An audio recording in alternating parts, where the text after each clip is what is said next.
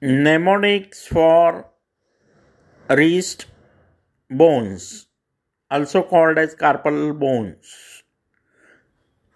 Sentence will be She looks true PT, try to catch her.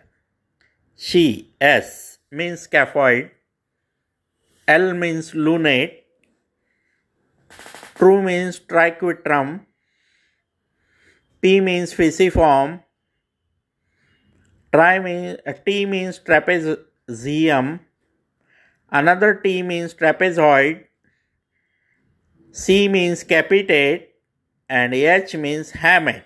The sentence once again is She looks true PT, try to catch her. Thank you.